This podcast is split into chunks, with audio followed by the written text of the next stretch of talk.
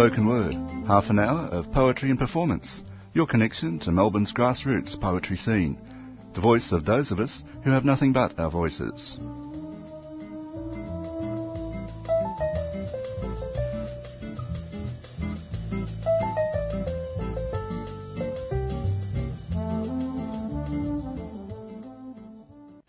Good morning and welcome to the 3CR Spoken Word program.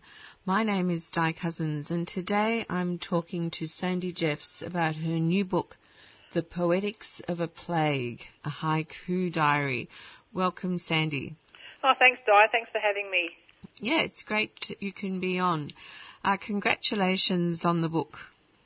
Oh, thank you.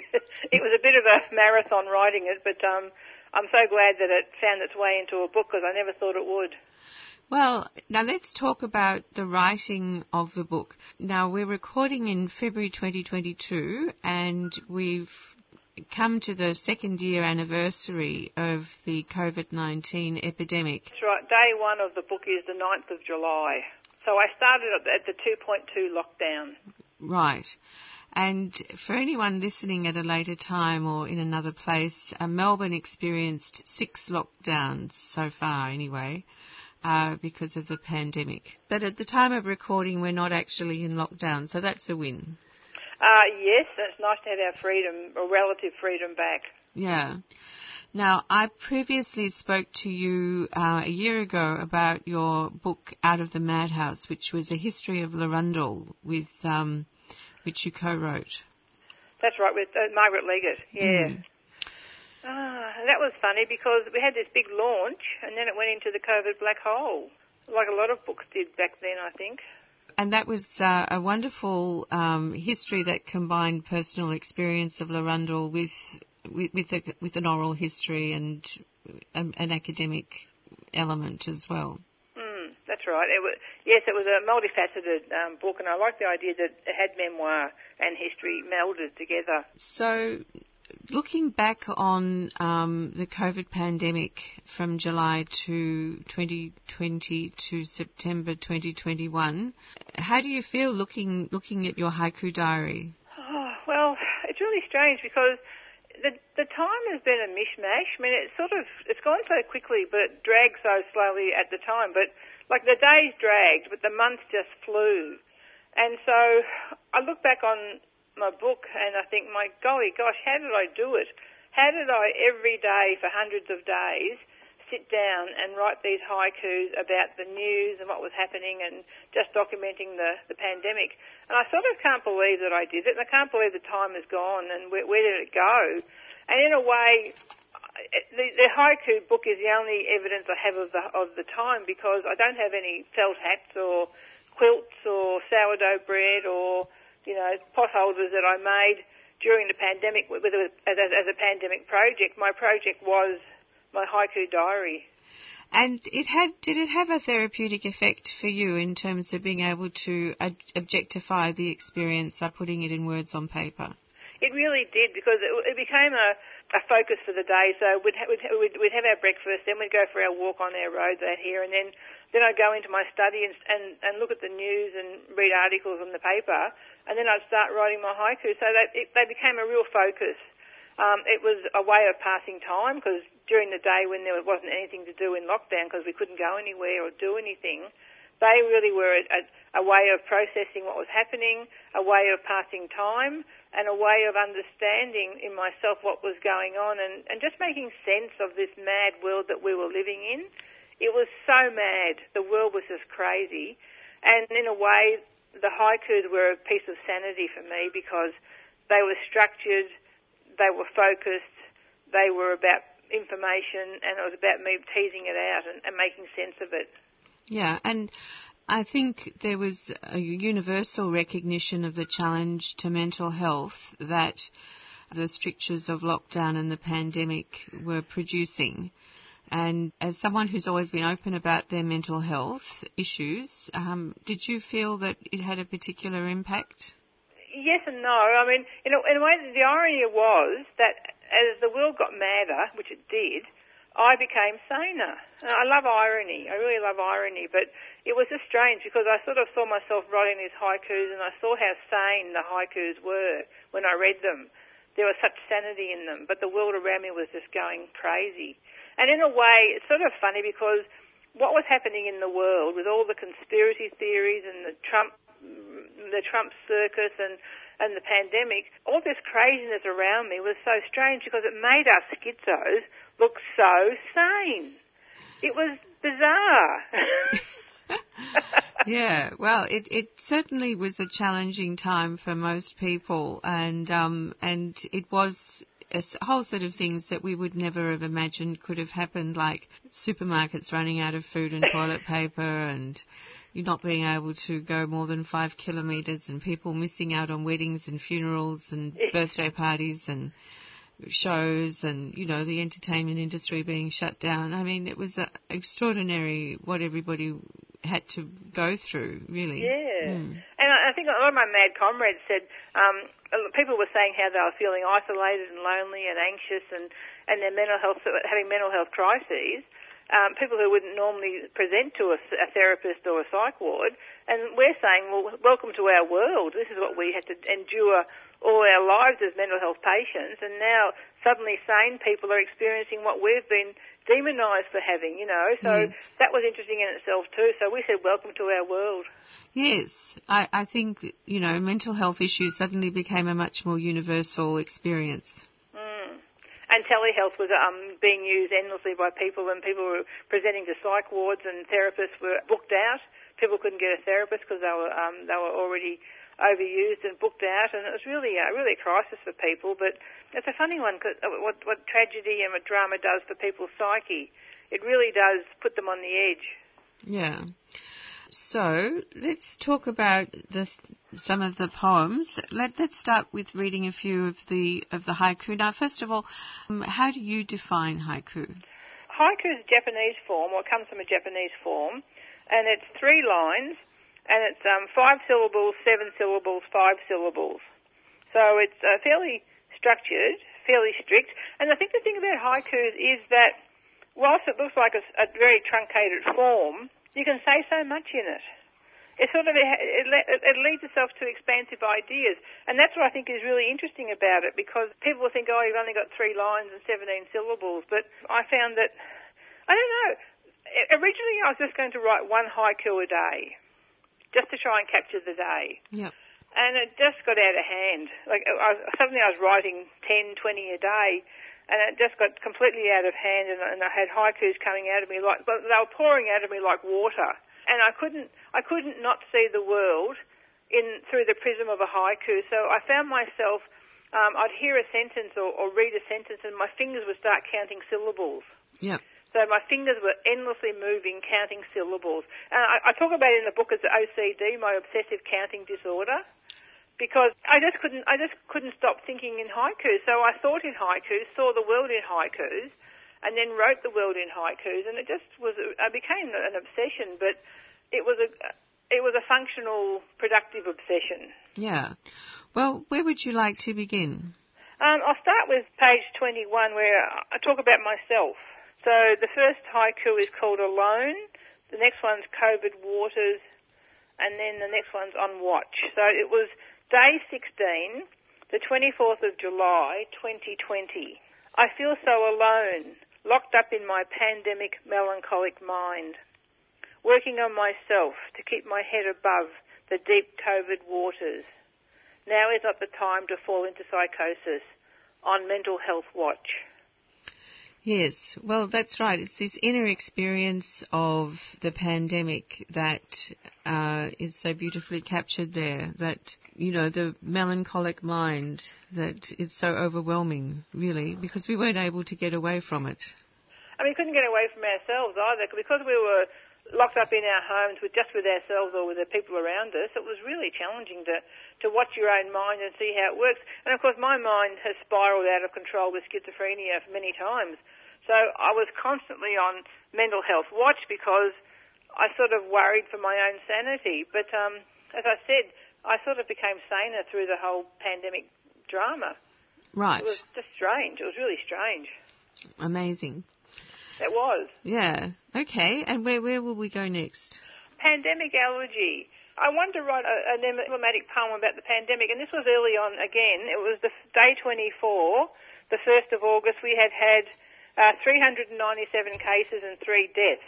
So with the um, two, 2.2 lockdown, I have not just the day and the, and the date, I've got the number of deaths and the number of cases as well.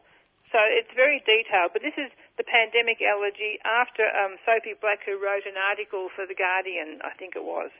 During the first wave, morale boosting messages graced our homes and streets. Now rainbows have peeled off fences along empty suburban streets, while the chalk pictures on our paths have long washed away. A deep spectral fear hangs over Melbourne like a widow's long black veil. Life is so different. Playgrounds taped over, the CBD deserted, skate bowls gravelled up. First hotspots were named, then the towers were locked down, our togetherness lost. But still there are men in high-vis vests and hats building our city. For what and whom? We live in a ghost town, zombies in designer masks, shrugging off grief by acknowledging that others are so much worse off. The people battling mental illness, losing homes, the ones unemployed, those losing loved ones, they are among us, neighbours, friends and work colleagues. We envy other states their beaches and cafes while we're pariahs. First wave fear is back. Before an end was in sight, now there is no end. Trying to make sense of an unravelling world that is downright mad. That's a wonderful poem, and I like the way that all the different haiku stanzas join together. Yes, I, I found I, I, when I found I just had to say more in a poem, I thought, well, how can I do this? So I just did haikus, um, you know, haiku after haiku, and, and strung them together as a, as a as one poem.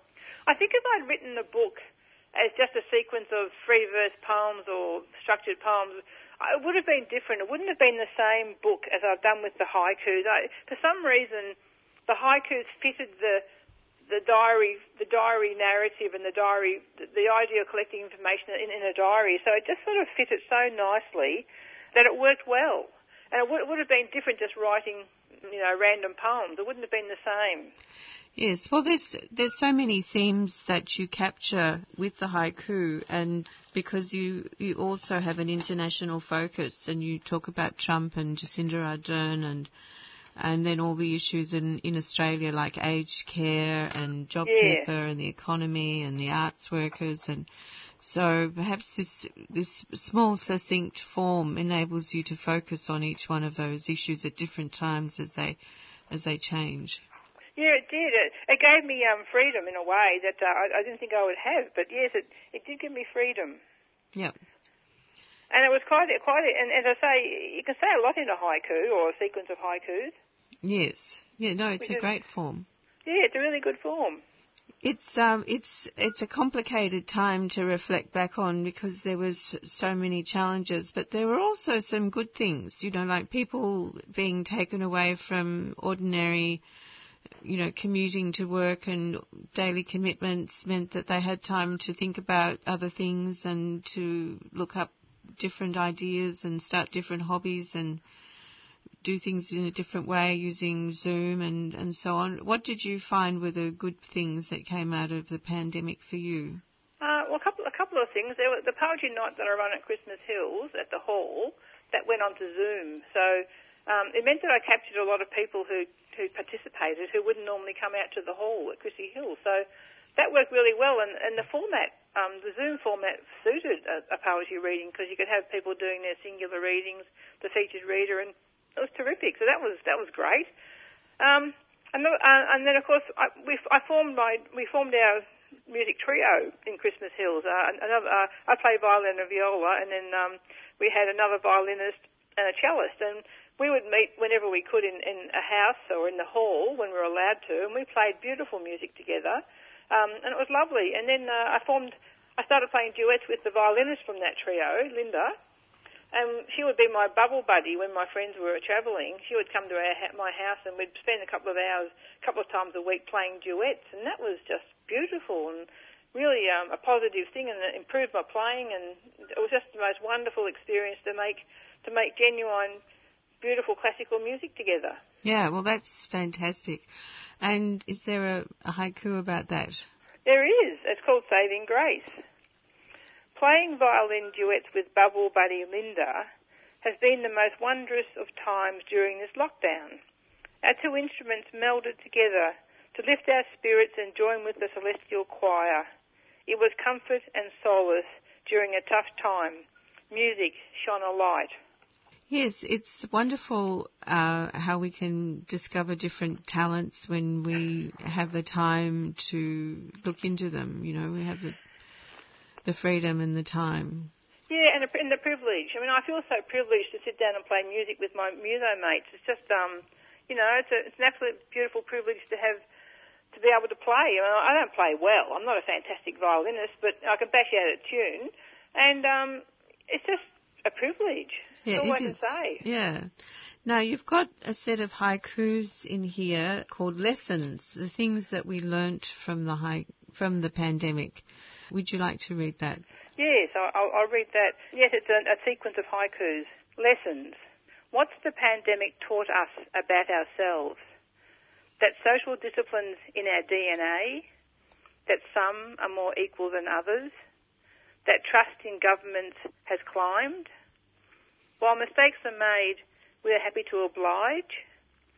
I awake to the mental stress of the lockdown, confined to home and reading that kids are suffering with their fenced in, no friends lives. They have replaced the old as our most vulnerable.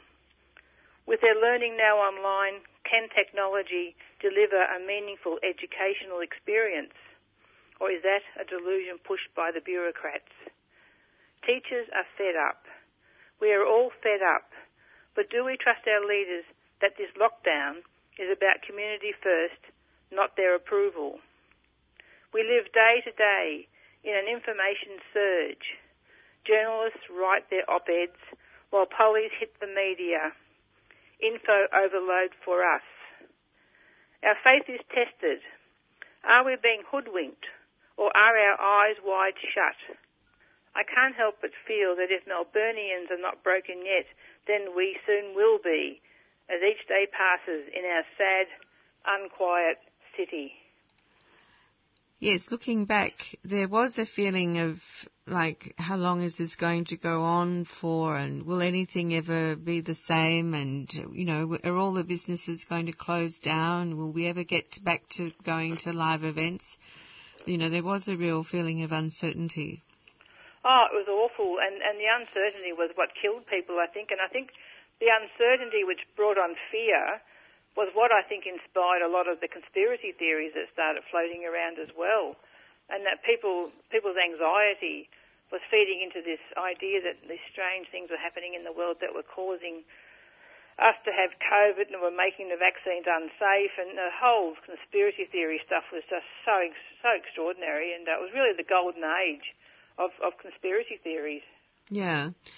And I mean, you know, the reality that, you know, the human beings have been occupying the natural world and pushing wildlife out of its native place, and then we're exposing ourselves to the viruses that are in the natural world, is perhaps too mundane to be easily accepted.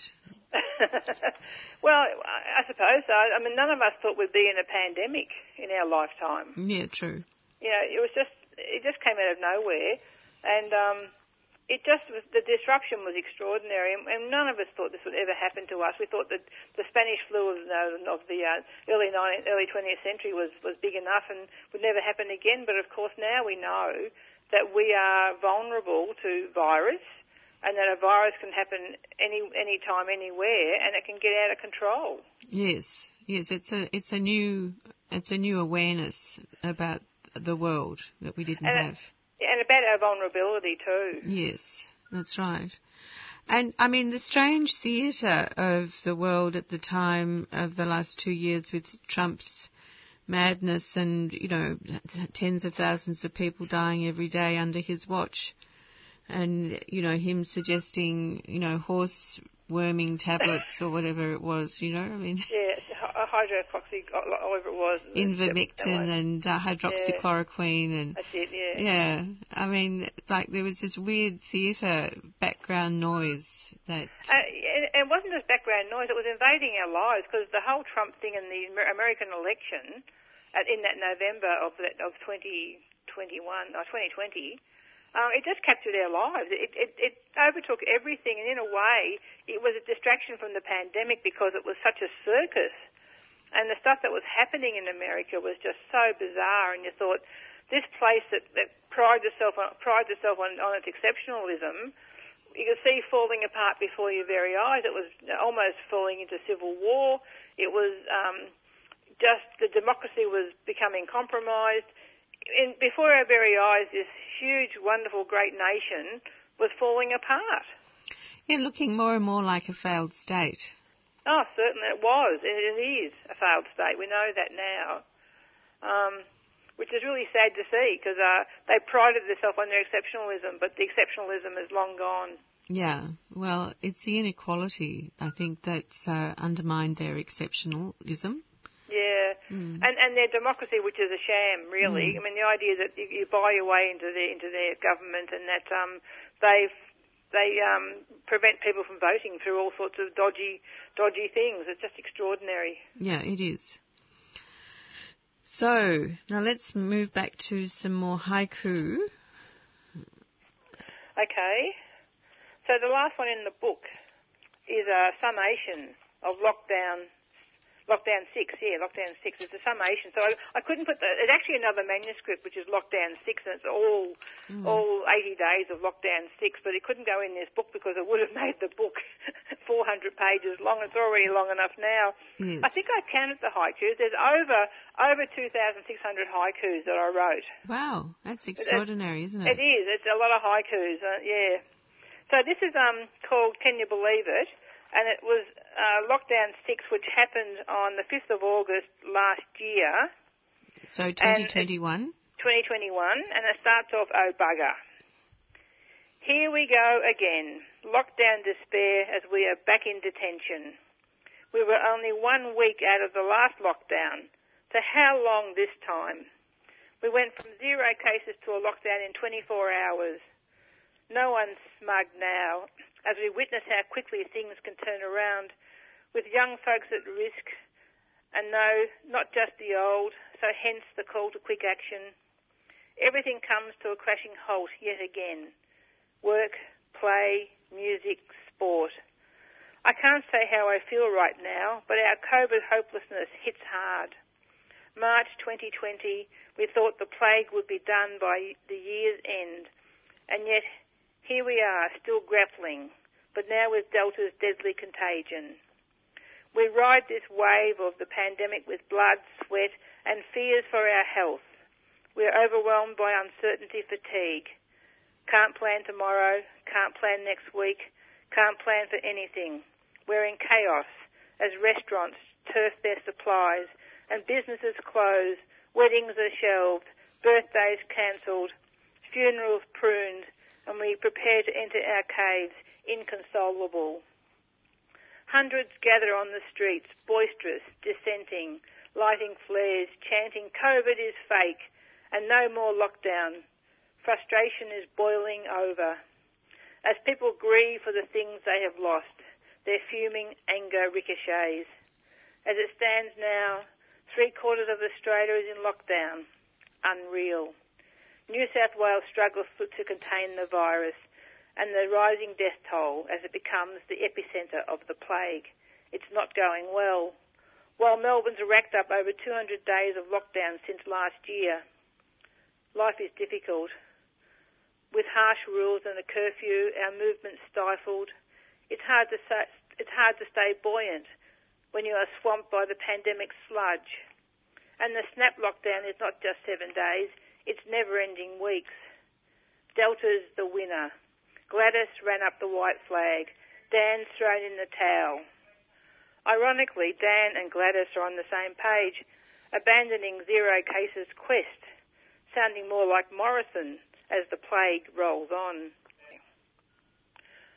We're told we have to learn to live with the virus as it invades us. Our hope lies with the vaccines, which sadly were not on offer last year. It's biblical here in Melbourne. Plague, rioting, and Mother Earth quaked. We're on our knees. The foundations are crumbling while our hope teeters. And then suddenly the epicentre of the plague shifts back to us. Melbourne bears the brunt yet again. We're stunned mullets, brushing tears from eye. We wonder, will this never end?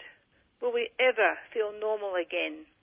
Give me my COVID comfort food, comfort music, comfort poetry, and into lockdown infinity. Yes, it's um, a good summation of uh, the year, of, Yeah. of the two years. Yeah, well, that was um, yeah of uh, lockdown six and all the rioting. Then we had the they had the uh, quake, the earthquake, and Mm. the rioting and the plague. It was just so biblical in Melbourne. This is the 3CR Spoken Word program, and I've been talking to Sandy Jeffs about her new book, The Poetics of a Plague, a haiku diary. Congratulations, Sandy, on your book. Oh, thanks, Di. Appreciate it. As I, as I was saying earlier, it's a quirky book, and I don't, people don't quite know what to make of it because it's um, it's not a book of poems and it's not a history. It's a it's a social history written in haiku.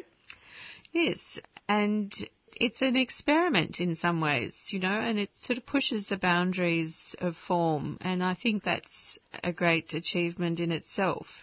Yes, and I must commend Spinifex for taking it on too, for publishing it. Because when I when I wrote the haikus, I, I never thought in a million years it would find they would find their way into a book. Um, that this is a bonus on this is a cherry on the cake as far as I'm concerned because I just wrote them for my own for my own you know um, my own records and my own my own reckoning of of the of the times and. Um, I, I really commend Susan and Renata and Spinifex for taking it on, and it's a brave, it's a brave thing to take on because, as I say, it's a quirky book. Yes, and I mean, we are still so close to the pandemic. Uh, you know, we still have mask rules in Victoria at the moment and and various restrictions. So it, it's a it's a time that people may not feel so interested in reflecting on yet. You know, there isn't a great distance about it, but I think that um, you know this is such a detailed history that it has a great place in recording the experience for the future. I hope so. I hope I hope people do find their way to it and appreciate that um, that it, it's a it's my it's, it's it, I I describe it as um, the world through the eyes of an old lefty. That's one way of describing it because the politics in it are very obvious, and I'm a Danophile, so I, there's, a, there's a poem for Dan in there. But uh, it is it is the world through the eyes of an old lefty, and which I think is one way of seeing it. Yes, well, you know, us old lefties still have a have a place in the world. I hope so. yeah, definitely. Okay, well, thanks for coming on the, the program. Oh, thanks for having me. I appreciate it. Yeah, okay. My name is Di Cousins, and this has been the 3CR Spoken Word program.